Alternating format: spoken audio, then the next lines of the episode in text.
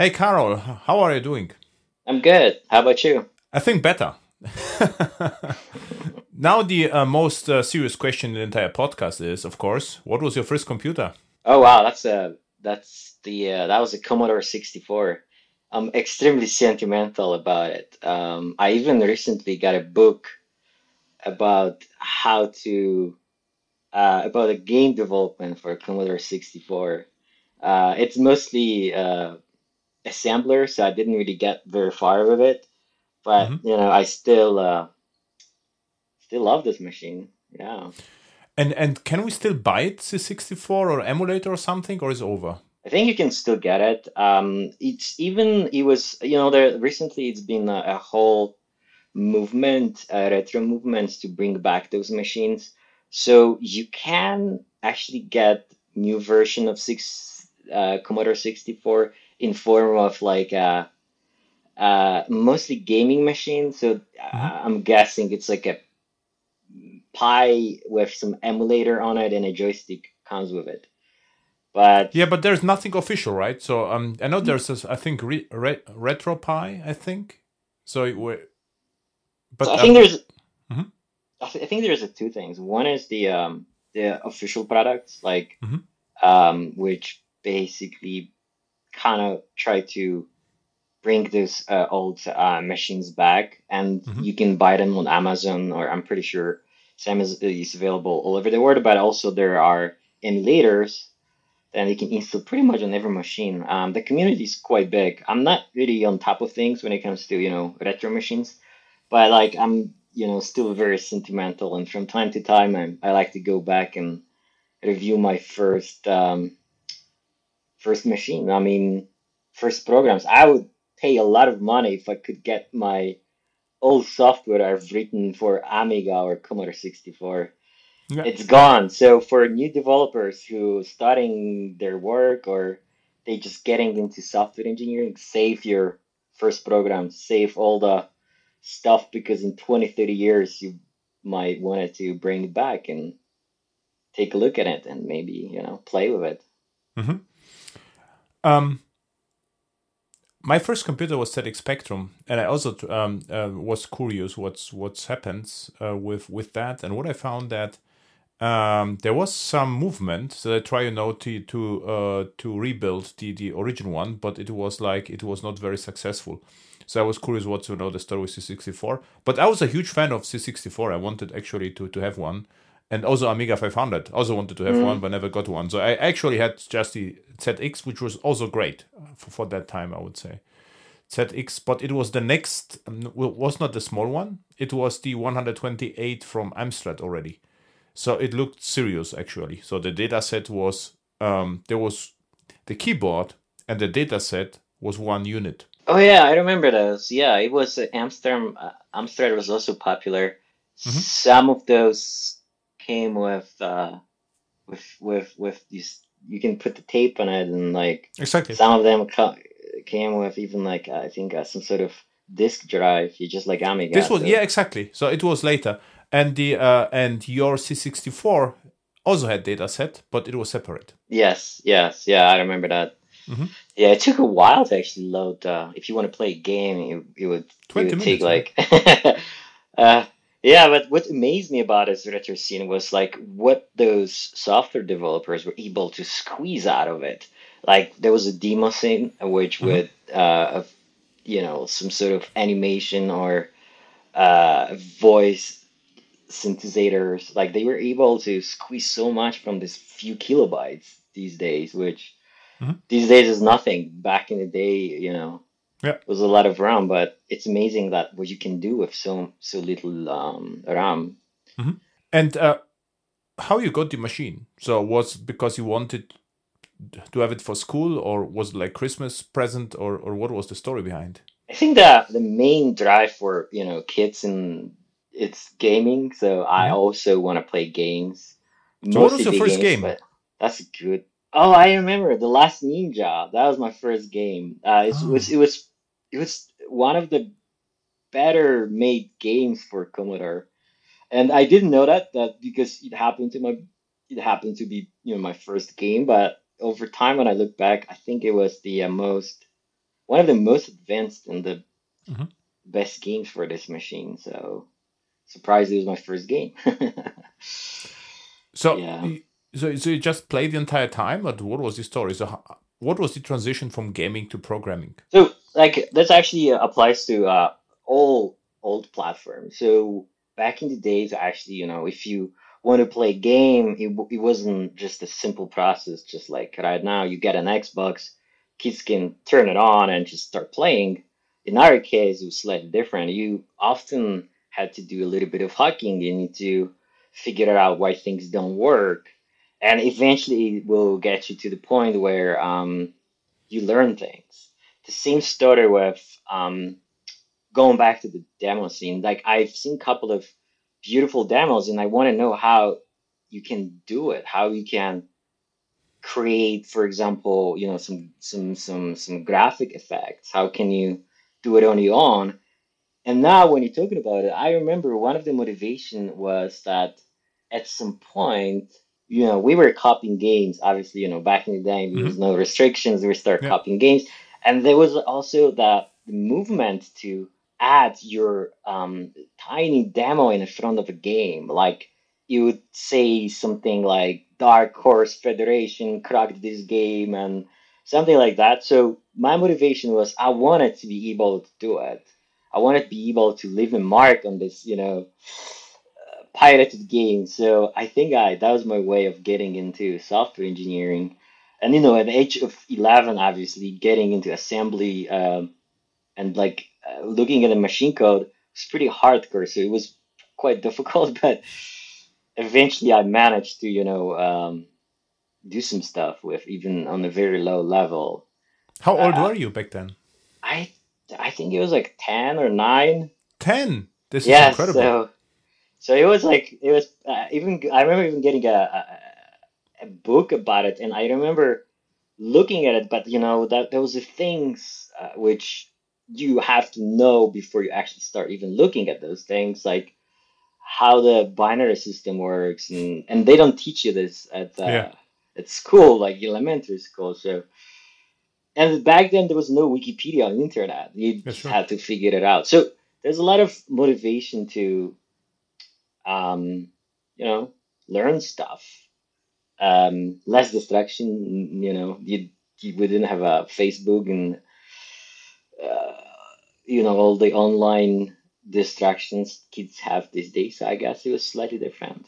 And like, as I, uh, you know, I, I as we progressed with different platforms. I switched from Commodore, then I got Amiga, and then eventually I got PC. And PC was even more complex when it comes to um, So, so, so what you did with uh, C64 and Amiga was uh, basically modifying games with assembler. pretty much. No, actually, Amiga was slightly better. Amiga had a language which was called, I think, Amos, something like that. It was like a combination of Pascal and Basic. Okay. and it did have um and it did have some sort of easier way to operate and deal with sprites and that was the time when i actually got into game development i've wrote a couple of games and i would kill to get them back they lost but um i even were they some- okay? I mean, if you if you look back, did they did they work or or how how good were they? Yes, they were um, pretty simple. Um, I often were so the, the the biggest problem and challenge for me when you actually until the till this day is to actually the UI. So if you want to create a sprite, then you need to be quite proficient in creating graphics. I never had that skill. So what I would do, I would just I create this when you're talking about it, I remember that I created this weird tool in Amos, which would basically uh, I was able to uh, select area of some uh, of some picture or graphics and copied it and save it to the disk and then Mhm. use it in my game. So I remember stealing some, you know, graphics from different games and Mhm. and and and and, and use them. Uh, yeah, how my, you were able to steal graphics from games because screenshot didn't work back then, I guess. So you you had to extract, you know, the the the assets from the game somehow. I, I don't actually understand. I don't remember that, but I remember stealing some interesting effects. Like for example, there was a game which had those rotating, um, uh, rotating uh, like a like a Metroids or something. There was Mhm. very cool graphics on a copy, and that was pretty Mhm. much like a um, almost like a photo quality. Mhm. And I remember like distinguishedly, I, I I stole that for my game, which was like kind of asteroid shooting game. Mhm. I don't remember how I did it though. Uh, I think there was the way was that you would start like I would start a, a my tool, then I would insert this um the disk with the game, which gave me somehow access to file system, and then obviously nothing the what what they had there was pretty much like a, a bunch of graphics that I could open in my tool and then copy what I want what I needed or I wanted from it. But this is incredible, actually, if you think about it, right? What what, what you achieved Yeah, th- this is actually just pretty, with fun. I know, just for fun, you know, modifying existing programs, writing tools, and enjoying that. You know, you will see your Dark Horse Federation on the first screen. Yeah. So um, one of the things that I actually, you know, was a kind of interesting, and like trying to um, change that for uh, younger people I interact with, is that I didn't have any mentor. If I did have a mentor back then, things might be slightly different because I also remember um, writing um, a chat. You know, basically like an application would allow you to chat in local network, and that was like very, very revolutionary, revolutionary at that time. And Yeah. if I had a mentor, that I would probably m- could push that further, somewhere further beyond the local, our my local network and bunch of friends we shared this with, uh, or I shared this with. So, so having actually, you know, uh, having somebody who can, um, who can see the potential in you, and then Mhm. mentor you through life is also actually uh, very important. Um, I can't complain. Uh, you know, I mis- ended up being a software engineer, but um, yeah, there's probably a lot of smart kids who don't have a chance to have a mentor or being able to So make the right decisions. what what what what I failed with was peek and poke. So uh, I did basic, not assembler. So for me, it was uh, mission impossible to understand assembler. So that was the first difference. So um, I bought some I bought some um, magazines, but there was nothing about ZX Spectrum. And the problem is my book was in French for no reasons. Oh, So uh, I, I don't understand French. So I saw the source code. So basic I could learn somehow. So it worked. So you know, go to go sub or stuff like that. But peek and poke was the thing where you can modify the lives of the of of, of the you know of the game. You can have endless life by modifying just saying you know pick and poke and then try you know different things like iterating in a for loop over all the address space and then the computer crashed or whatever. But I couldn't understand Yeah. what's going on. So this made me crazy. And and later I understood, of course, but it was simpler than expected. So there's like memory map, and if you set you know specific number, something will happen. But back then I said, why? From where they know, you know, which number to set where in the address space. I I, re- I really remember this. Like poke, you know, the first was the address, and then was the from zero to, to 250, 55. So I- and how you learned assembler? I mean, with ten, this is for me impossible. And you are complaining about mentors. I mean, with Well, ten, the- knowing assembler is crazy. It wasn't like I learned it. I, I was able to modify stuff with it. Like I was able Okay. to find stuff, modify it.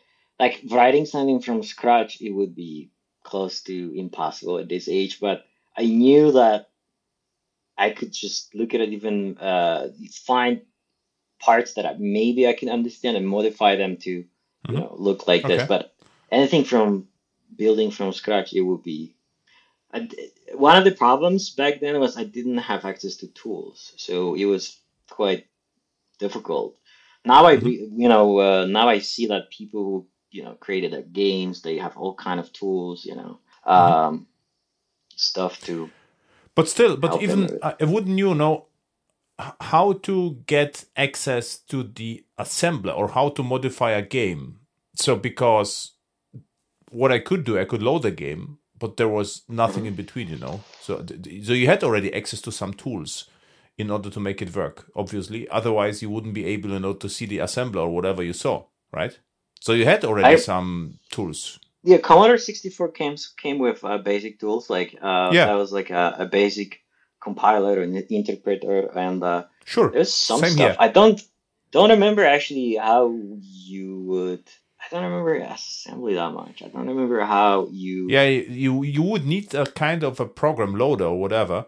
Uh, what I remember, I had specific program to copy stuff, and in this program I could add, you know, the peek and pokes if I liked. So this is what I remember, but uh, Mhm. this was my only tool I had.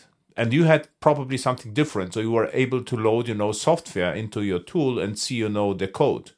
Because um, what I was able to do is to write basic and understand basic but what i also knew is that the games and and all the stuff is some somehow different right? Because there was no source code. So i was saying why how they can do this that they can just load the stuff and i could you know i look at the tape and there was no source. I was like okay this is uh, somehow strange because basic you couldn't compile basic you just run it i think right? So th- there, there was no compiler. There was just run and it, it Yes. just ran. Exactly. It's- so I so th- yeah. So interesting time. So in Amiga, you started to to code your games, and they were somehow playable, but the yeah, they were not. playable. They obviously they were not production quality. I shared that those with um with my friends, but it wasn't. um Yeah, it was definitely. It wasn't. I upgraded myself to using a more um higher level languages. I think it was Amos. It was pretty popular, and it led you to Mhm. do a lot of cool stuff. And you had a friends who also programmed stuff. No, it was mostly me. Um, Hmm.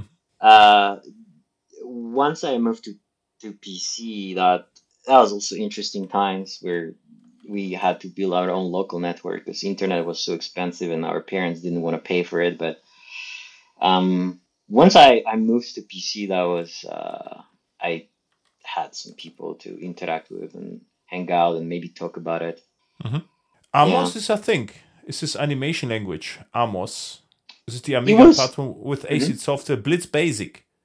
Never heard about that, but it's a thing. So you're absolutely right. So there is an um, Amos and STOS. I think that it was actually um I kind of I don't remember the syntax, but I think it was closer in my mind to Pascal. But yeah, maybe it was mostly basic. Uh, Good news to you. You can even download the source code right now oh, from Well, what- Archive. what I would really like to, see my old software. Um, hopefully, maybe there are still like Amiga discs with the uh in my parents' basement with this software somewhere. I gotta, you know, You see, after the podcast, you have a, a mission. it definitely brings memory back. I mean, that's uh, it's good. Uh, Yeah, was I interested to know what is the start? So if you start to program, what happens? And uh, some, you know, some guests just love love co- coding, but this is m- maybe one percent, and most start most people started with gaming. Actually, that's interesting. yeah, it's a. It, I think this is the uh, the very common path Mhm. for most people. They start Mhm. gaming, um, and then they move to. So which software you've wrote which was not game related, or maybe So- if there's a great game, you can also would be interested. But uh, what was the transition between writing software to modify games and do something different? So my attempts with games were um were pretty much doomed because I didn't have skills to actually create a, a decent graphics, and I didn't know anybody who could do it for me. So from this, you know, software pers- well, like writing software perspective, um, I could create an engine, but you know, this game would look terrible because you know the graphics were not so great. That's why, yeah, that's why it kind of it's kind of funny when I look back. But my first, as I mentioned, my first tool which I created, which I'm mostly involved in, like creating software tools these days, was that tool that would allow me to, you know, steal graphics from a different Mhm. program and use it in my games. But you know, I I, uh, I started one game. I uh, one game what I finished was like a simple shooter. You would, uh, you fly a um and uh, like it's you know starship and you would shoot like different type of enemies. It's Mhm. quite simple. Um, it had even a high score. The funny thing is now I remember I brought it to I there- I knew a couple of people who also owned Amigas, so I Mhm. brought it to my school, shared that with other people. I brought a couple of discs, give it to people, and no one wanted to believe that I did it. I, I was like, this is not that difficult, I guess. Um, and then I had like a very ambitious project. It was a, a RPG game, like um, a dungeon crawler. Okay. But I I started to implement um, which engine language? for it. Amos. It was also Amos. Like uh, that was that was it. I And you, and how old were you? Twelve or I- thirteen? I think I was like I think I was like a thirteen or fourteen at that time. Okay. So and unfortunately, you know, like at the time, I never. It was whatever you would implement. It was basically it came for your experience. I didn't think about you didn't. I didn't know that software engineer patterns or solution exist already or something that I can use. So I was trying to, you know, came up with my own way of solving problems, which obviously got me to the point where it was diff- very difficult to progress, especially in a more complex projects. Like I remember this RPG, I gave up on it because I couldn't create a. Um, so the idea was that you would every time you start playing games, the new da- dungeon will be out like randomly generated. Already a would- challenge. You know? yes, and you would be, and then every room would have even like a treasure or monster or adventure. So now, you know, when I think about it, I already immediately some solution came to my mind, like how to, how to solve it. Back then, I couldn't, so I failed on that. Um, Also, I wanted to, you know, there was like just too many things at, at once. Then I wanted to add like a, a, a, a pseudo 3D graphics to it Oh, and the project basically got too big and too complex and i eventually gave up to it but gave up because it was just like it Mhm. wasn't going anywhere but And it was somehow operational. I mean, did no no it's Nothing. just the, the problem like the the engine problems just basically discouraged me to the point that i just gave up on it and i think that after that i had a a couple of years of being a wild teenager so kind of software engineering was was put in the uh, uh, uh, Mhm. back burner, and I didn't do that much till the uh, PC. Yeah, basically, yeah.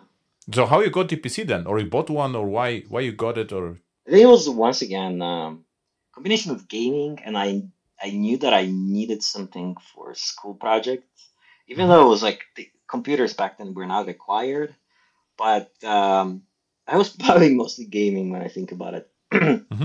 Oh, that actually broke another uh, another idea or another thing that I implemented was at some point, obviously, as every teenager, I was trying to figure out how to make money, and I since that I was not very good or um, game theater or statistics, Mhm.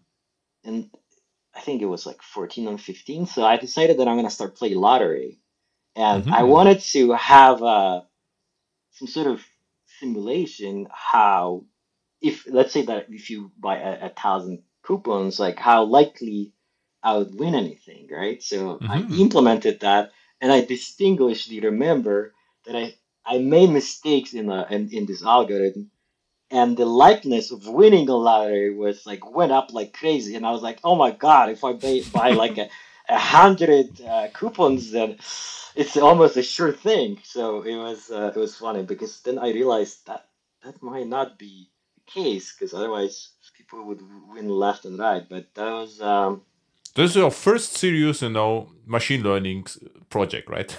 it was like yeah.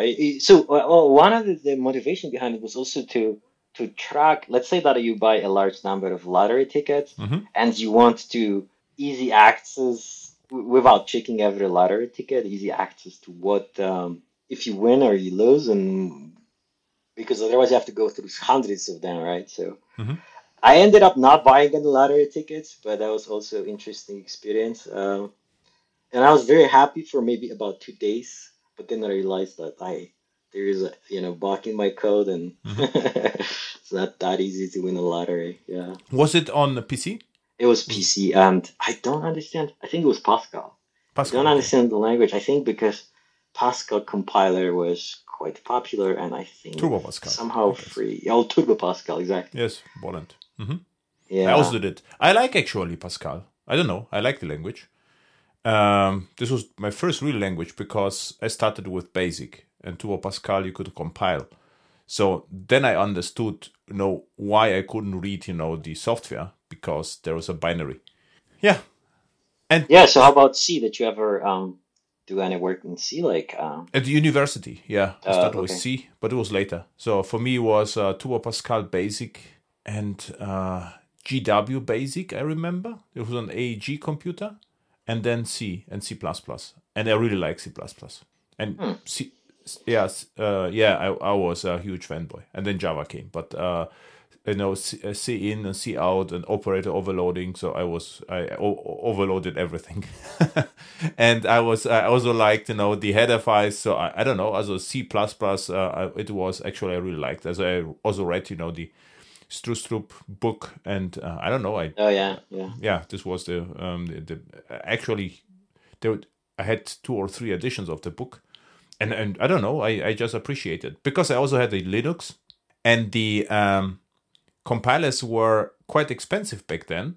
And with Linux, you could just you know do the GCC or C++. Yeah, that, that there was an alias, and you could just compile everything and it run. So for me, it was like you know uh, an alien experience. I actually can compile for free on my machine because um, I also bought Visual C++ as a student. There was a discount, but uh, it was not somehow as- accessible as the Linux experience. So I don't actually know. I had the license for Visual C++. But I actually bought it because it was quite cheap for students, but never used that. So I stick with Linux back then. It's actually a, a good point. Like back then, um, tools are so expensive. That it was like I, I forgot that because we're living in a different age right now, where everything is open source or free. But back in the day, they actually have like um, even got like a decent programming tool like Borland. Um, what's the what was the Borland Pascal version of Borland? Delphi. Uh, Delphi. Delphi. So that was like several thousands of dollars. Um, So what I can tell you, the Borland uh, uh, JBuilder, this is what I used. It was the standard edition, like 200 euros. The professionals were like 1,000, and the enterprise was like 5k or something like this. That's funny that you mentioned. I mean, this is like uh, maybe I'm, you know, jumping the gun here, but uh, I actually ended up working partially on something where uh, at the beginning was uh, was uh, Java Boulder. Uh, I mean, Borland uh, tool, which was purchased by Oracle, and I ended up actually working for J I- Developer for some time. So- That's interesting. So uh, Yeah. now, uh, so what happens after your lottery program, Lo- lottery software? No, yeah, so semi-successful. Yeah, yeah. Then uh, I don't know. I think that I did a couple of projects. I I think that uh, I moved to C because we did have um, some sort of computer club at school, and Okay. we did a lot of C. Mhm. Uh, I don't distinctly remember any project which is worth mentioning. There was a lot of tasks, like a smaller task of things you can do. Overall, not very impressive. I think that what it lacked was the excitement. Like Mhm. usually, all my drive behind all, all software I created my own, they had some, you know, some some target, something that I wanted to do or something I wanted to achieve. And I think that this computer club was just basically, oh, you sh- you you have to do this, and you know, it's not gonna let me to win a lottery. It's not gonna let me to become a famous software game developer. It was just a way of learning stuff. So Were you actually motivated by movies like War Games or Star Wars or something like this, or not? not so much. Um, no, it was mostly gaming. It was like, like yeah, gaming or making money. Okay. that, that's actually also, also interesting conclusion. I mean that that's true. I was I wanted to do games that other people would use, or I want to make money. So computers were basically were a tool for those two things for me, and yeah. That's interesting because with money, I, I for me it was uh, unthinkable that you could make money with a computer. It was more like a you know early toy or something like this. So this was interesting. Yes, um, you know, by make money, I mean like you know, win a lottery or something. Yeah, it wasn't this is interesting, directly directly uh, making the uh, the, Mhm. the mm, uh, yeah. After that, um, I think that when I got PC, Mhm. the so then we were starting to approach, you know, so-called internet era. Mhm. So everybody like so one of the things in '93 or night 92, I think, 93, 94, that internet was extremely expensive. So we all were using dial-ups, either mm-hmm. offered through our school or mm-hmm. somehow at the beginning was not even TCP, TCP/IP. It was just uh, some sort of you connect to a server through some protocol yeah. that I don't remember and just like do some stuff with it. Not much though. And then um, around 92, 93, um, I think that there was time where uh, network games or like games you could uh, play over internet or local networks start, start appearing. So me and my friends decided, oh, let's uh, create a local local network and start start competing and playing with each other. Those games mm-hmm. mostly Doom, Quake, yeah, and I think that was uh, even older one, and that was another revolution for me from my perspective. It was that we needed a tool to communicate with each other, and it was a mm-hmm. very early so we there was not really many chats that we would work for us because most of them, for example, was use TCP/IP for some reason, and we had like some some other protocol. It was I think some weird Windows protocol which doesn't exist anymore, like NetBIOS or something. NetBIOS, so, uh-huh.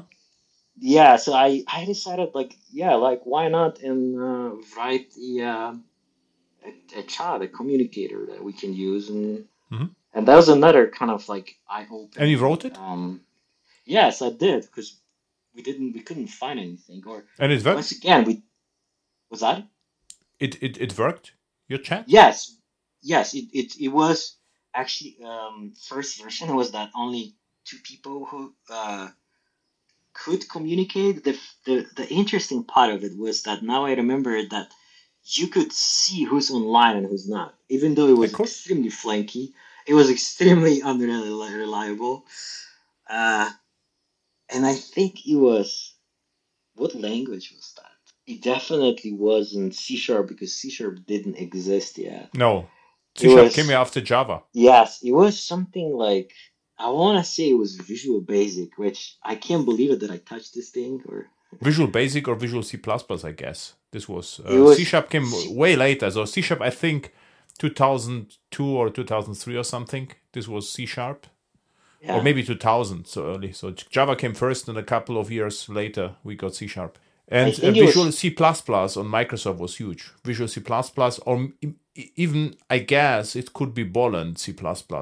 Or maybe it was one of those languages, one of those that because I know that that uh, that create that that was when already you could use um, tools like what you got what you hmm? what you see is what you got like one of those dra- drag and drop uh, mm-hmm. UI tools so that was I, I, don't remember that exactly the, the, the, what tool was used but it would work pretty well and and that was the moment that I think that one of the biggest wasted opportunities that we could go ahead and start, maybe not that far but I remember that was like uh, the, a year after I came up with this idea, there was a couple of uh, options, but mm-hmm. at the moment, there was still uh, still new and exciting. And and your friends were impressed with your skills with the chat, or everyone was able to understand what's going on? They were quite impressed. I was like, uh, kind of. It was like a breakthrough in the sense that we could communicate. We didn't have to call each other anymore.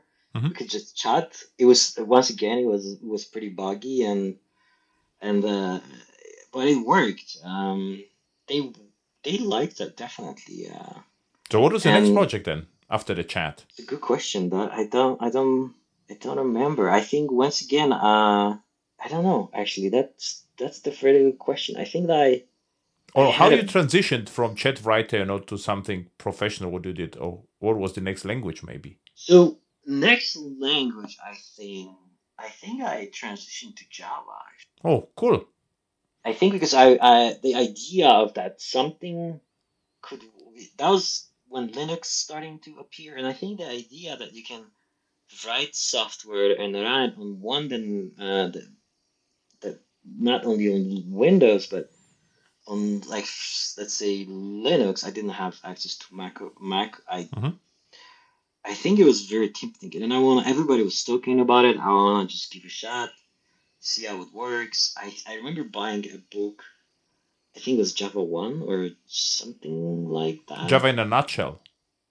I, be? yeah, From David Flanagan. it could be. It was just it feels like ancient times. Yeah. um, so it was, uh, it was frustrating, uh, I remember, because didn't work out as expected. But, But why you wanted to touch Java at all? Do you have it for, for work, for school, or you wanted to earn money again, you know? I think that was time where I got in, back into programming because I, I had like those breaks. For some time, I just basically. So, one of my uh, weird traits of my personality is if I get into something, I basically do it like, and I don't care about anything else. And I think once we, once I finished this um, phase of playing video games online, I got into skateboarding for a couple of years. Oh, cool. How good like, were I- you with skateboarding? What's that? Oh, How um, good were you? I was pretty good and competitive. I had several injuries. It was like actually skateboarding and snowboarding, uh, to the point that I, I seriously broke a couple of bones. My left hand is slightly shorter now. Okay. I broke it so badly doing some trick stuff. Um, so with was, like, skateboard or with uh, snowboard? snowboarding. Snowboarding is much more uh, dangerous because the speed is uh, higher, and you have to. The tricks are also uh, require more air time. Let's put more, What more was like, your craziest trick then with snow on snowboard? So could you do? Uh, I don't know. I- backflips or no, no, no, no. I, I didn't get that far, but I could do like Okay. I wanted to do uh, I wanted to do backflips and stuff, but then I broke my uh, arm Mhm. and I decided that maybe it's not as smart as I did. Yeah. I spend more time skateboarding, and skateboarding is um, it's an interesting sport. It's like golf; it requires massive amount of dedication and patience. Mhm. Uh, it's like if you're not super patient and it's kind of, and you don't, you basically need to be a masochist and just basically be injured every day because it's so yeah, I love the sport till till till till, till this day. I, I love it. I don't skateboard anymore. I'm too old, but uh, I think that was the period where I stopped programming and got into something else. Okay. And then I came back to it. I think in uh, uh, in the university, I uh, I started to doing What you Java. studied? Computer science. Uh, I studied a couple of things. I moved from one major to another. Uh, eventually, I ended up doing something like computer science. My final project was I didn't want to. So here's the thing: I didn't want to do computer science for one reason because I thought that computer science, from my perspective, is just a tool to, Mhm. just like language. Like Mhm. speaking different languages doesn't really doesn't make you a, a really expert in anything. Mhm. You need to understand the problem and then take a tool and fix it or describe it. So Mhm. I switched a few times and ended up doing material science, including, um, but it was like mostly about math and describing very advanced, um, very advanced, uh, not so much advanced, but things that happening in the very advanced chemistry. Mhm. And I realized that you can simulate a lot of things using um, using computers and using uh, software. Mhm. So I ended up, you know, basically uh, studying computer science and implementing and using this as a tool to solve different problems and uh, advance in and, and discrete discrete math. It was I don't Mhm. remember much out of it, but So you enjoyed math and, and chemistry? Yes, it was a combination math, chemistry, and computer science in the end. My project was like basically my final project was something that they gave me a problem or something that some professor had to fix or simulate on a daily basis Mhm. with very advanced math, and I had to. Uh, you, you know what it was? What was the outcome? Was it like visual project or was just some calculations or? No, it was just basically calculation, and then uh, you could take this data and visualize it in the way you want it. Mhm. Unfortunately, once again, I realized that the simulation, like translating very advanced map m- math into simulation, also require always requires some uh, some s- to simplify the, those models, and then mm-hmm. you have corner cases where the simulation doesn't work. And I remember uh, in the university that, that I was attending, which is uh, Silesian University, at the end of the um, before you graduate, you need to defend your uh, your final project in front of the uh, couple of professors. That, mm-hmm. And the problem was that my simulation uh, partially were not showing exactly what it should. okay. and it worked fine all the time. And then somebody put some corner case, and I was sweating for 30 minutes trying to defend it, but I they said that's fine. You know, I passed. But it was um, it was another just like this lottery yeah application where you know that the proof that software not always works and there's always corner case and yeah so your speaking work. speaking uh, skills help help you back then right i think uh, one of the professor who liked me i think he saved saved me partially because you know uh, after um, when you're young and you know let's say that you're like 22 or 23 mm-hmm. you still lack of skills to uh, explain or handle handle stress. Mm-hmm. And it's just obvious, like young people don't really very good in dealing with that unless you have like natural capabilities. But and he saved me somehow. He helped me to explain why it doesn't work, and mm-hmm. but it was yeah, it was a thirty minutes of extreme stress. you did it in Java. Um, that's a good question. I don't remember. You don't remember um, whether it's Java or not. This is uh, this is. I think Java at that point time was not. Okay. I was I, I think it wasn't it was it was a very advanced simulation. It needs to be it had to be compiled to some so low low levels low level. Mm-hmm. Um, so it wasn't Java wasn't very. I think at that time Java wasn't very uh. Fast or efficient. So and after university, you you started to work for a company or what you did? Yes. So if I started to work for a small company and but almost immediately I was um, I don't know exactly how, but I ended up working for Sun Microsystems. You don't know um, how? I this is because at that time I had a couple of offers. I don't remember how. I definitely was a choice number one because obviously Sun Microsystems, right? The the guys behind Java and you know the one of the coolest you, companies. But uh, at the university, you know, you wrote some something in low level, but you knew already about Sun, right? So Sun was some yes to know back then. Okay. Yes, I, I knew about Sun. I knew about Java. I did a couple of smaller projects in Java, and I think that possibly I tried to implement a simulation in Java, but it did not work mm-hmm. as expected. It was just too slow or too big or don't remember mm-hmm. the details. And so obviously I knew about Java and ev- everybody was very exciting about Java. It was it was new and cool and you know mm-hmm. everybody wanted a piece of it and work with this uh, this you know this language and I think after university, as I said, I, I got a job like in smaller company, and then I starting to work. Oh, I remember I starting to work with Java. Don't remember what framework was that exactly, but it was something server side mm-hmm. and either require very early version of Tomcat or Struts, I guess. And that was probably Struts or JS, JSF or JFS. Struts, JSF was too early, I think. It was uh, Struts or Tapestry I or something like this. But Struts was likely. Yeah. Yes. Oh, I remember because you would insert those tags which were compiled on the server side Oh, this yeah, is yeah, JSPs yeah, then. JSPs, Java Server Pages, and Struts was the controller. Struts yeah, action. I, I, think it was one of those. It's yeah. kind of blurred to me, but I, I think it did something from these guys, and I think I got sucked into Java to the point that I really want to work for get close to source. So I think I applied uh, mm-hmm. for job in, in in Sun microsystems, and you know I went to back then it was actually in Prague, uh, in Czech Republic. Um, okay and it was and I got I got a job and what did you do? Oh, oh, I remember that now that it, you know now I remember. So when I was working on my first Java project, I was using NetBeans IDE, ah. and and then I realized that you know NetBeans is hiring, and I really wanted to join the the team. So that's how I ended up uh, working for for Sun. I, I, this is what I knew, but I didn't knew that you were working with uh, for the NetBeans team.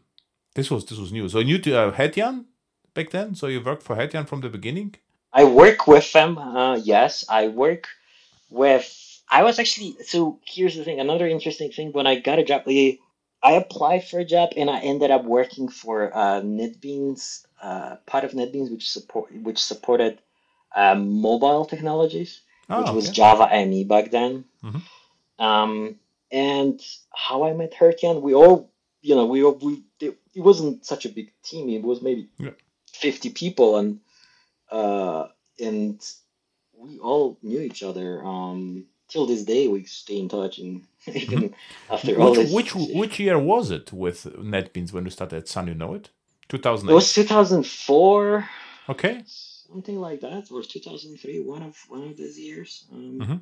And um, yeah, and uh, I moved to Prague. Um, we started working on this very cool new project, which was basically something that people still trying to achieve. Was basically low programming tool to you know you, you want to you want to drag and drop a few things Mhm. to your to some sort of designer and the majority of code is basically um, generated for you. Mhm. So that was a extremely challenging and cool project where, for uh, mobile technology for Java ME, where people could create, or in theory could create, uh, quite advanced applications without knowing. Have you also worked much? with John Ceccarelli? Yes, John was just John was there. Um, I think that because I, I don't remember what was John's position at the time. It's possible that they might be somehow involved in documentation or quality. Yeah, he was in, in- involved in documentation. I had a chat with him on AHEX FM. Oh, So like uh, two episodes ago. And cool. uh, we had a chat about what you see is what you get. And he was in one point of time also behind Matisse in NetBeans. But he started with documentation. This is why I assume that uh, maybe uh, you worked also for John because he was involved with low code. What you see is what you get. He was then the uh, team lead, one of the team leads uh, behind Matisse. Oh, I remember. Oh, Matisse was the uh, the swing designer. Yeah, that was exactly. pretty cool. Yes. Uh, no, I actually uh, covered. Uh, so basically, because the, the the specification of Java, which was divided between you know Java ME, Java SE, and Java Enterprise, we were focusing on Java ME, and Java ME was huge back then. It was basically making such a huge amount of money for Sun Mhm. that they are we had a good you know good amount of resources and funding to do pretty much whatever we, we wanted. So no, it was a Martin Ryzl. Uh, he was a manager. I worked with an extremely smart guy. I we stay in touch with till this day. His name was uh, Dave uh, David Kaspar. Mhm. Um, the team was amazing. Um, till till till this day, I think this is was the NetBeans was pretty much the the, the smartest people I've met so much, and they achieved so much um, with this uh, NetBeans IDE. Yeah, I like Yeah. uh, NetBeans to, to this day actually. So uh, it is uh, for them the simplicity and ergonomics. They are great. Yes, uh, yes, and it was also you know we back there we were all much younger, so it was not only that. Uh, it was also uh, you know outside of work activities. We would.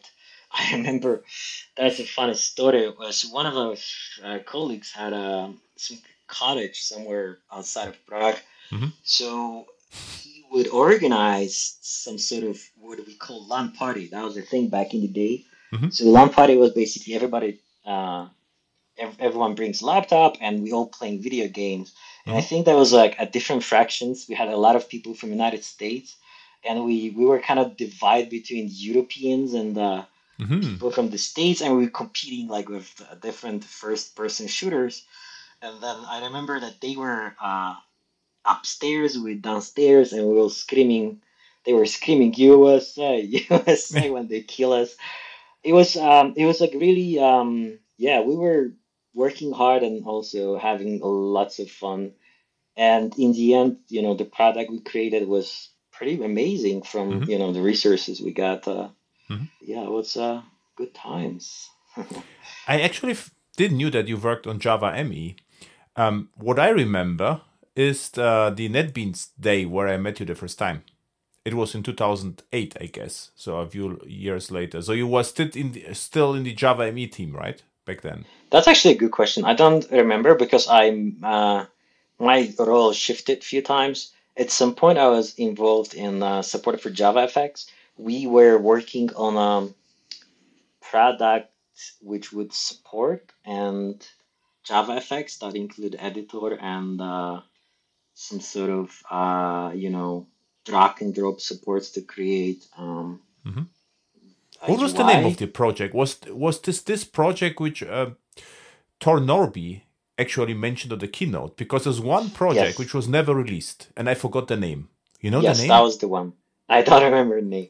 That's actually uh, that's don't remember the name, but but we only have to you know to rewatch the JavaOne keynote from back then, and you will know because everyone talk about that, and it looks actually pretty pretty amazing from from from look and feel. Yes, it was. Um, it was also a challenge because that there was a couple of. Um, I think that at some point we the decision was not to use NetBeans as a platform, mm-hmm. and that we literally started to implement everything from scratch, including Windows system. But in the end, it was never released, and we actually moved back to Java to NetBeans and support for uh, support JavaFX inside of NetBeans. I remember working on the editor um, support, I mean code completion and other stuff. Uh, but yeah, then I was also leading mobile Java, I mean NetBeans mobile for some time. Mm-hmm. Yeah, it's uh, yeah, I had the different roles um in NetBeans and got a chance to work with different people. Yeah, going back to those uh, NetBeans trips, that was also um, uh, it was pretty exciting to meet all the people. I know that we went somewhere with you and Tony, right? Toni Epple. Yeah, this was uh, this was actually funny because um, Geertjan asked me, you know, can you can you just join? We do a world tour in NetBeans, and I'm a freelancer. I have lots of projects. Okay, in a way, I cannot just you know uh, do a one month vacation and just go with you, you know, around the world. but um, but uh, what I found out that uh, actually uh, Posen and Gdańsk is um, very good, you know, to to reach from Munich is what like one hour flight. So okay, I take these two cities because anything else, I, I Munich was already taken and Frankfurt, and this was just you know a few city le- uh, left where uh, Geertjan wanted to have, to have support. So I said, okay, um, I, I buy two tickets. Again, no, I don't have to because uh, go to Posen and uh, Carol will join us, and he has a car. Okay, uh, okay. Oh, yeah, yeah, yeah, yeah, yeah. So let's do this. And in Posen, there was at the university, and um, I did my NetBeans thing with uh, Java E. Uh, with uh, server side, we just still do actually a little bit, you know, different uh, flavor, but still the same. Geertjan did something. I don't know what he did, but Geertjan had always problems with his Linux machine, so it never worked actually until you know uh, this HDMI HDMI you know cable with the Beamer yes. connection was his problem. He had to you know compile Linux several times until it worked. and I think you spoke about mobile, not JavaFX. This is what I remember a little bit because it was really interested. I was interested what you are doing because it was new to me for the mobile. I, I had uh, experience you know with the backend and Java ME I was a huge fan, but there was no projects for me. Um, I had even at the early Java, I've, I ha- still have some somewhere the Java ring. Actually, it's nothing to do with Java ME, but was the you know the Java card. It was even one before. Uh, so Java ring with um, with a connector. I have to actually find it. So um, and um, and yeah, and, and and you got a BMW. I remember. I, I can't remember that, but yeah. Yeah, because uh, because I say how, how you get from San Microsystems. I, I, thought you come from San Francisco, and you came, you know, from Prague, but I couldn't understand this. Okay, and and and the first because I, I attended lots of Sun, you know, conferences and workshops. I worked, you know, for Sun Germany and delivered some some trainings. And the first time we had, we had a car, so okay. And what I also remember, you drove like crazy so this was no near de- death experience. So what I remember, there were no trucks coming. So no problem, we can overtake this car. So okay, no problem. And uh, of course, we had no idea wh- where we are. And Geertjan had an, had an old, you know, smartphone, but uh, because of I don't know what the card, as the, the the map was not visible. What was visible, just we and a green line because of you know because of bandwidth limitations. And you drove and we just you know tried to keep the point on the line. So we knew that you are wrong. So okay left right left right and this is our you know our uh, our travel through uh, Poland from Posen to Gdańsk I think was like 400 kilometers. So it was uh, it was actually crazy.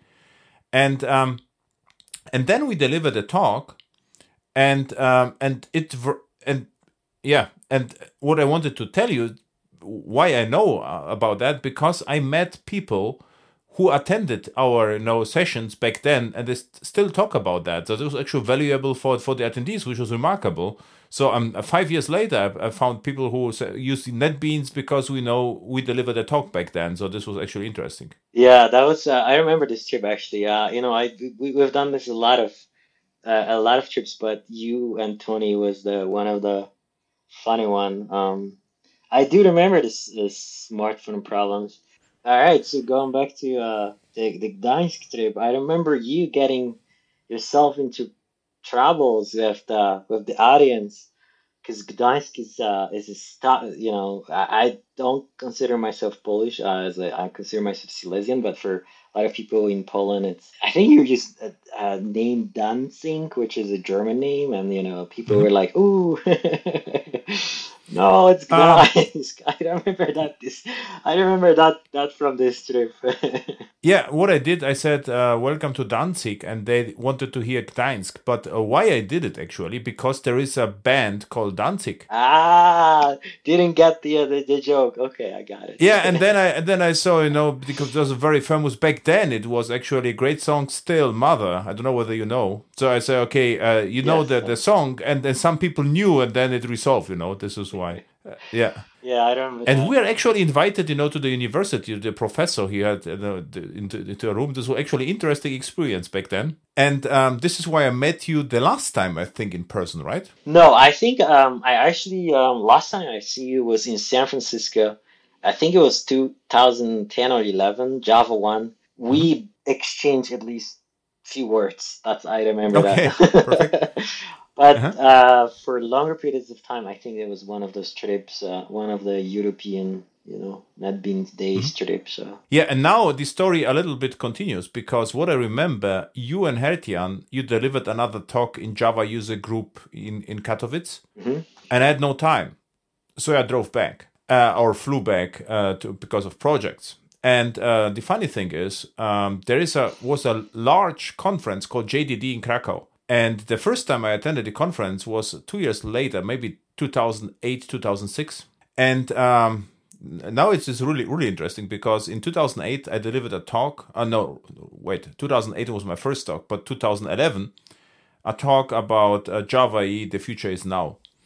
And I was invited this year again at the conference. I remember that there is that I, I already was on the conference, so I watched, you know, I searched YouTube and I found my old talk. And um and I said, okay, cool. What I will do is I will just you know see what happened. So I will actually show you what I, what I said you know ten years ago, and now see what's the difference.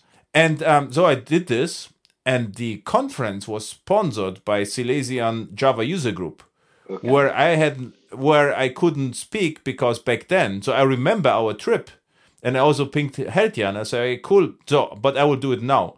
So I say, "I'm in Krakow anyway. You know, Katowice is not far away." So uh, I, I, can speak, if you like, about you know, uh, I did serverless Java, and in Java is a group. So this was actually the full story, uh, which is uh, which is you know interesting.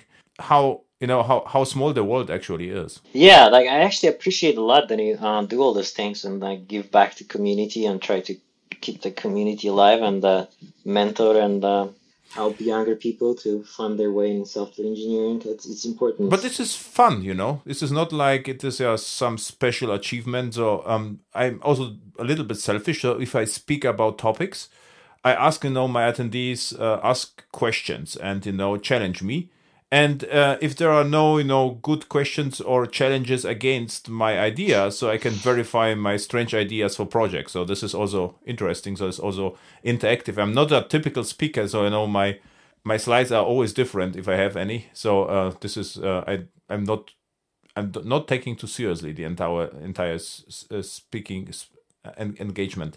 But listen, I didn't wanted to mention this because uh, because of time, but I have to tell you this because this history repeats. I would say six years after our trip, I was supposed to go to the same university in Gdańsk, but um, I was in the airplane and the pilot says because in fucking Gdańsk, uh, we cannot land there, so we will land in Posen. And I say, okay, that, that's become interesting, but no problem, no problem uh, there are there are buses already waiting for us, and I thought never this this will never. And and and we landed, no buses, nothing. And uh, so I picked a taxi driver, and the taxi driver drove me to Gdańsk. But this was crazy. He was afraid because he never left Posen. Oh wow! So this was no, this was the, the story I can tell you for one hour. It, it could be a movie. It was like you know, he uh, he tried you know to to speak to the uh, on the highway to the uh, to the machines which give you the tickets, you know, the tickets, uh, because he he he thought there's someone inside. So I go, no, no, no, you you know, you put the money, and his his Android phone didn't work, so I had to navigate him. It was almost exactly the same story we did, you know, five years uh, earlier with a ta- taxi driver, and this was also really funny experience. And I was too late, and I actually via my phone um, talked to the professor what he has you know prepared prepared the audience because the, the, the topic was microservices. Okay to you know implement something and deploy something and you know explain what whatever. And then i came in and everything turned, turned good. So this was actually also a crazy experience five years later. Right. So um the, you know maybe it wasn't that crazy because i think that in last 15 years uh, they built a lot of at least i've been told it was a, a new uh, you know highways in Poland, so maybe it wasn't that bad. Back then, it was not not active active. Uh. So uh, and and and now uh, they are. I was by with car, and there is no problem anymore. So now now it's problem solved. So um, how long you worked actually for Sun? Were you Oracle employee as well? Yes. So um, so that's the, the you know this. The, so I've uh, I think it was seven years, uh, around six okay. or seven years.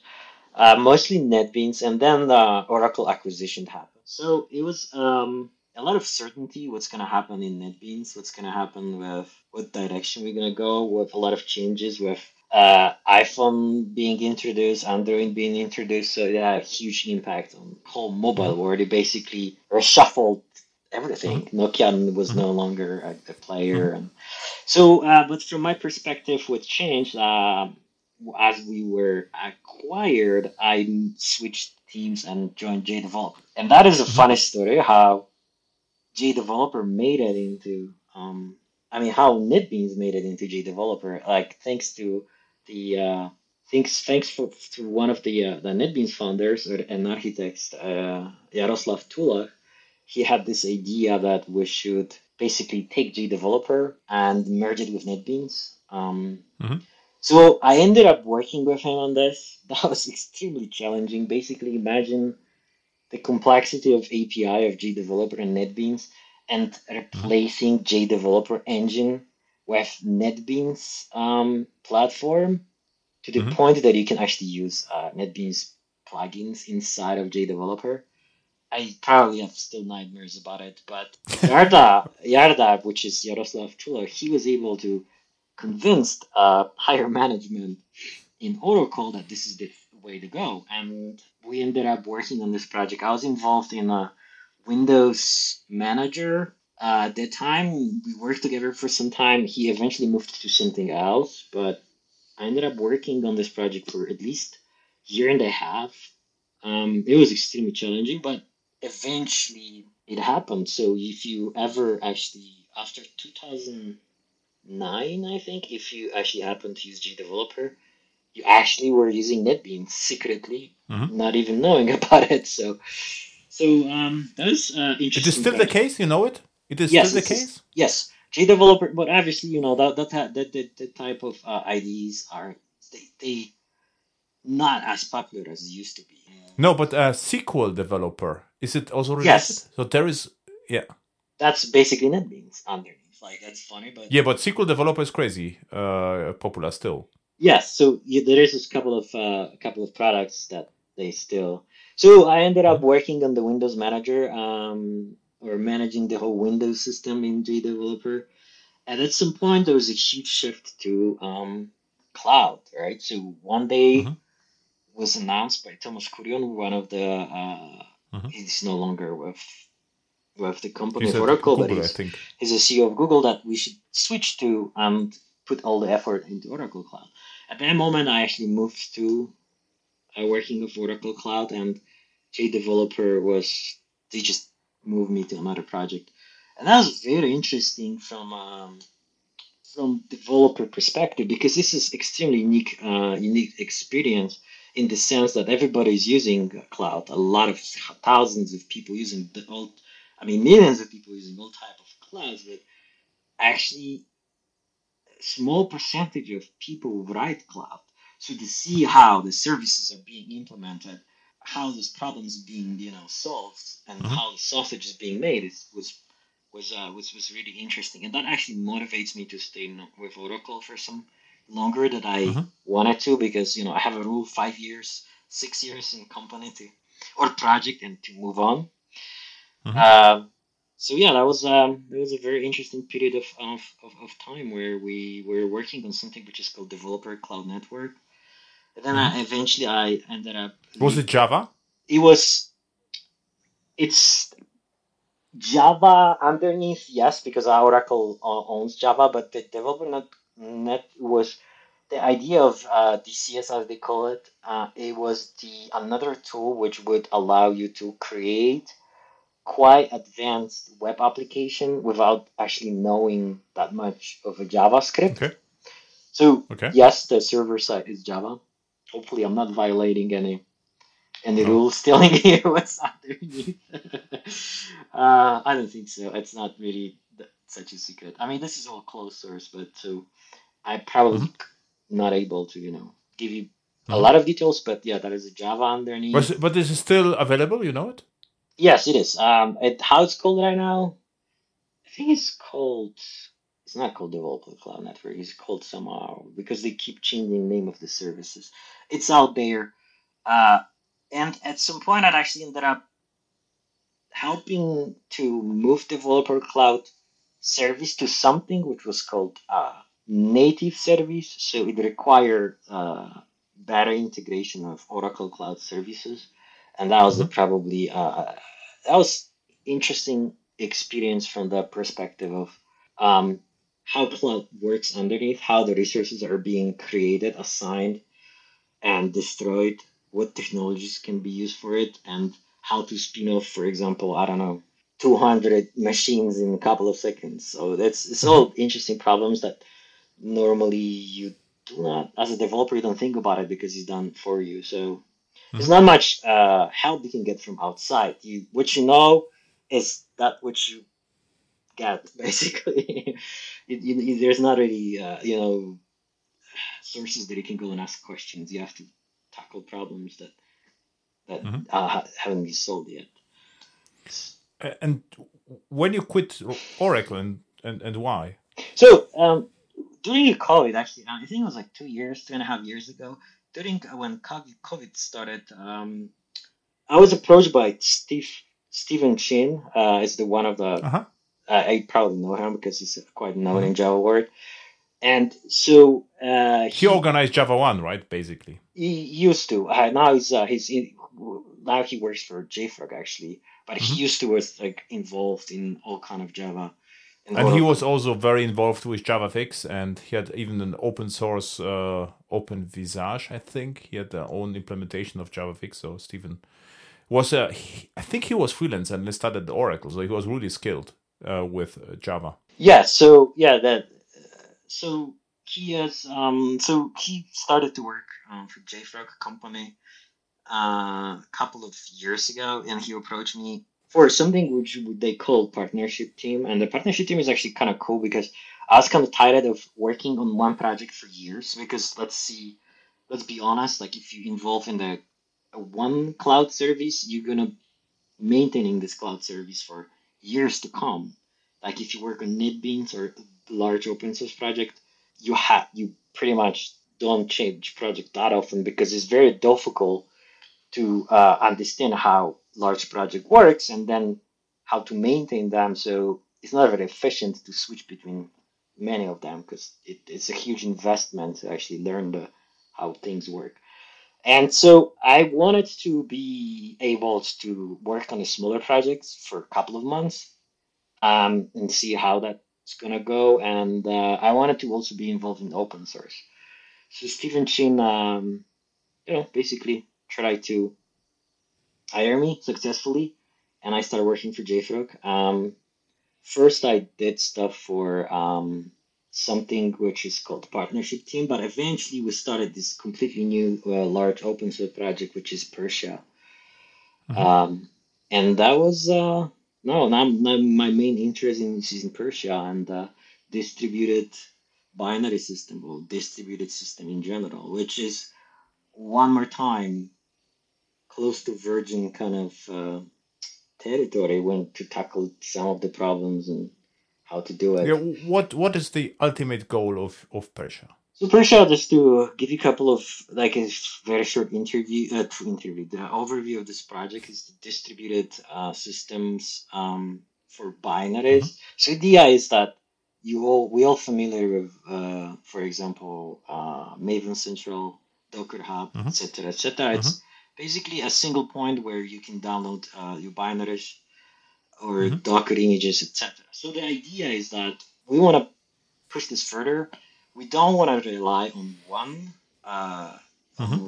one point of I wouldn't say failure, but what point one point where they can download your binaries like Maven Central or Docker Hub. We want to have more community approach where everybody can run its its own like federated federated servers, of, right? Like Mastodon. Uh, yeah, for software. exactly. So like a piece of that Pyrsia, like a note, so you can uh, share um, with other people. Nobody controls it. I mean, it's not BitTorrent, you know, kind of approach. It's mm-hmm. very different. We still control what gets into Pyrsia or want to control what gets into Pyrsia. So the idea is that it needs to be super secure. We um we are planning to already. Then it's uh, I, I, assume it's a bit of blockchain also inside, right? Yes, the black blockchain is a, a huge part of it because we want to make sure yeah. that something goes on it, and the binary is hosted, especially in the distributed system.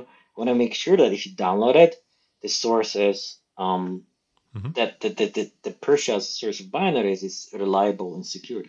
So, and another thing which we want to do is we want to add a little bit more on top of it uh, like we want to add security features in security layer about the vulnerabilities and the security problems with your binaries. And uh, another thing is, which is quite ambitious, we want to actually build stuff on our own. So if we adding a new, if you request to add a new binary to Pyrsia, we have something which we called authorized nodes. And those authorized nodes basically will look at your request and try to build uh, those binary from source, source, literally. So, for example, mm-hmm. Maven, it will be Java building from source. In case of npm, will be you know mm-hmm. JavaScript packaged. Mm-hmm. Um, so, you know, separately, none of this idea is revolutionary, but if they put them together, then it's a quite interesting, uh, quite interesting uh, framework and quite interesting solution. The problem is there is a lot of things that we need to fix, and mm-hmm. distributed mm-hmm. systems are extremely challenging.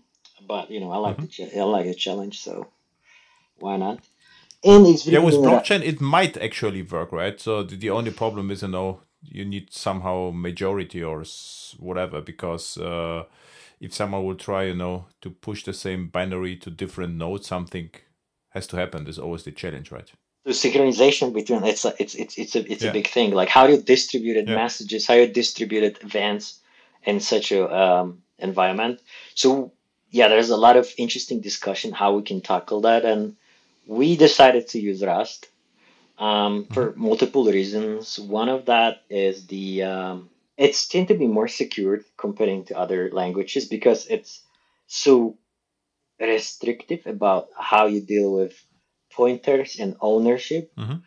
to the point mm-hmm. that I have a kind of love and hate relationship with this language because this is what I wanted to ask you because it, the, the concepts are super interesting, but uh, what is your impression? Would you like, so, you know, to program your old game in C64 now in Rust in your leisure or or not? I would do it as exercise. So the, the thing Ah, is okay. just like there's a But there's fun, a- not not exercise. Exercise are usually not about fun. So Woody will do it for fun.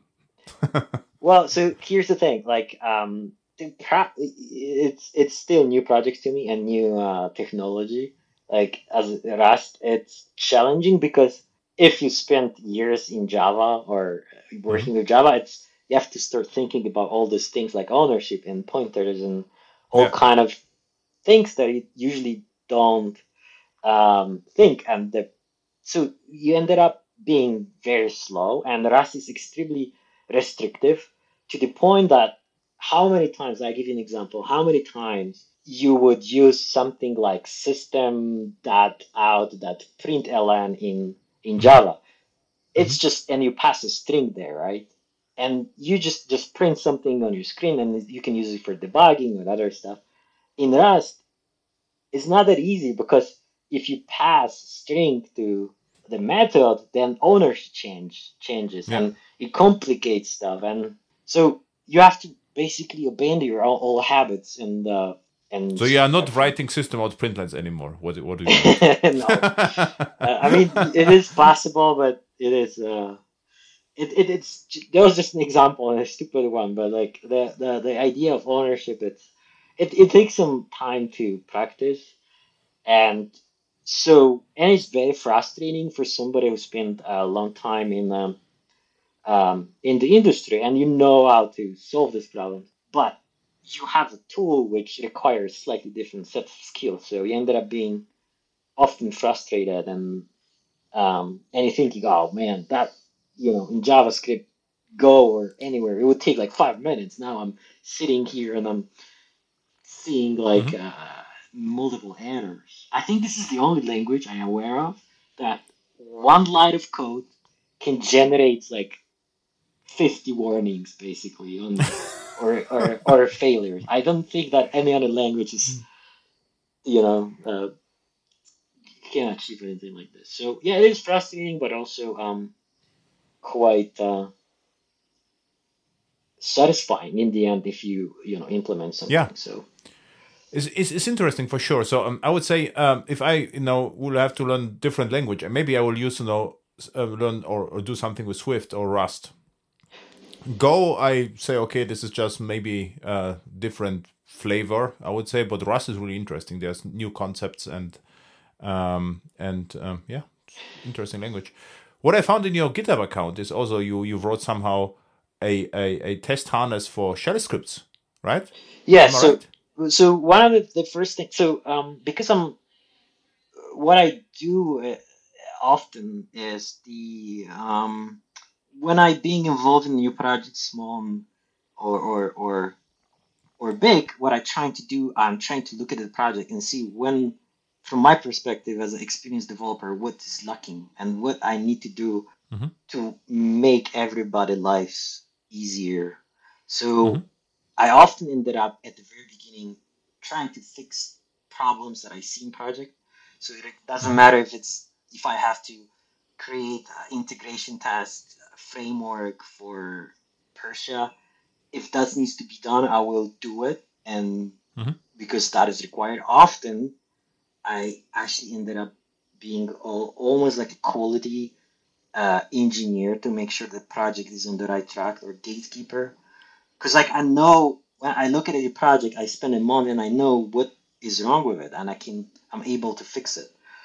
So Mhm. sometimes uh, when I approach new projects, um, then I will address problems first, and then get into development and try to understand whether I can contribute. So yes.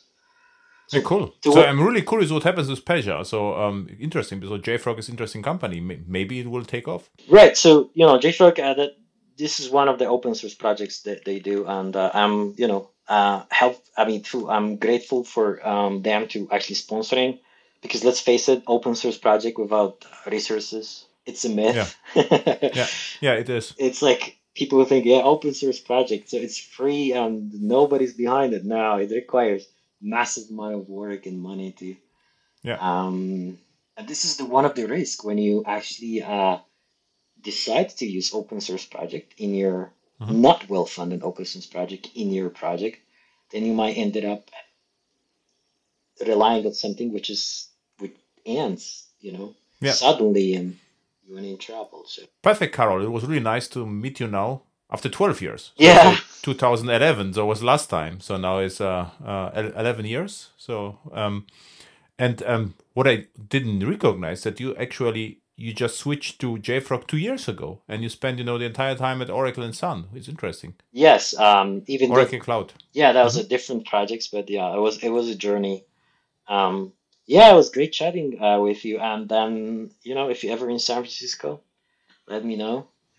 Um, I think JavaOne is uh, in Las Vegas now, but if yeah either in Bay Area. One question: If it's NDA, you don't have to answer. But were they still, you know, the Sun machines and in the Oracle Cloud somewhere? Because there was, uh, you know, the Sun engineered hardware. There were the, the big machines with, you know, the Sun logo on it. You saw so- something like this back, or, or no more? Um, I think that mostly they moved to x86. If you, uh, if you, if you, yeah. If you actually um referring to SPARC and Solaris, it's most of my friends who used to work on uh, on, on, on Solaris. They actually work on uh, Mac OS now. They moved to Apple. Yeah, yeah, but the uh, the uh, the Oracle machines, I think it was still uh, at the end. Even you know the uh, Sun Microsystems, you could buy um, Intel servers. So, it, but at the end, I saw you know JavaOne everywhere. You know the big servers with Sun logo still on it, and I'm pretty sure there was Intel inside. So this was, but okay. That is a, a good, know, Good yeah. question. I think that at the at the end they, they want to mostly use SPARC. Um, I think that the mm-hmm. competition in x86 and Intel it was so mm-hmm. competitive that this SPARC was yeah. the way to go. Perfect. Where people can find you? Your Twitter handle and GitHub handle and whatever um, handles you have. I'm not really big on um uh on social media. Uh, I have uh I'm using uh, uh when I work on an open source project I use GitHub mostly. It's mm-hmm. a uh, Karol H.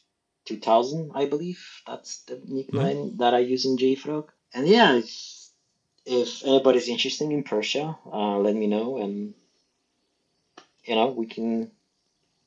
They will have to pass your review, right? Which is not easy, but they, they, could contribute some code. Contribution is always. Uh, no, I'm not that bad. I'm trying to be always friendly because uh, there is no point. I believe that if mm-hmm it's better to try and uh, even if your code is not perfect, go ahead, submit your PR and yeah. see what happens. And be afraid, or people are not gonna scream at you. You know, people will just correct your mistakes. Perfect. Thank you. It was really interesting journey. Same here. Thank you. Thanks, Adam. Hopefully, see you in person soon. Yeah. Thanks.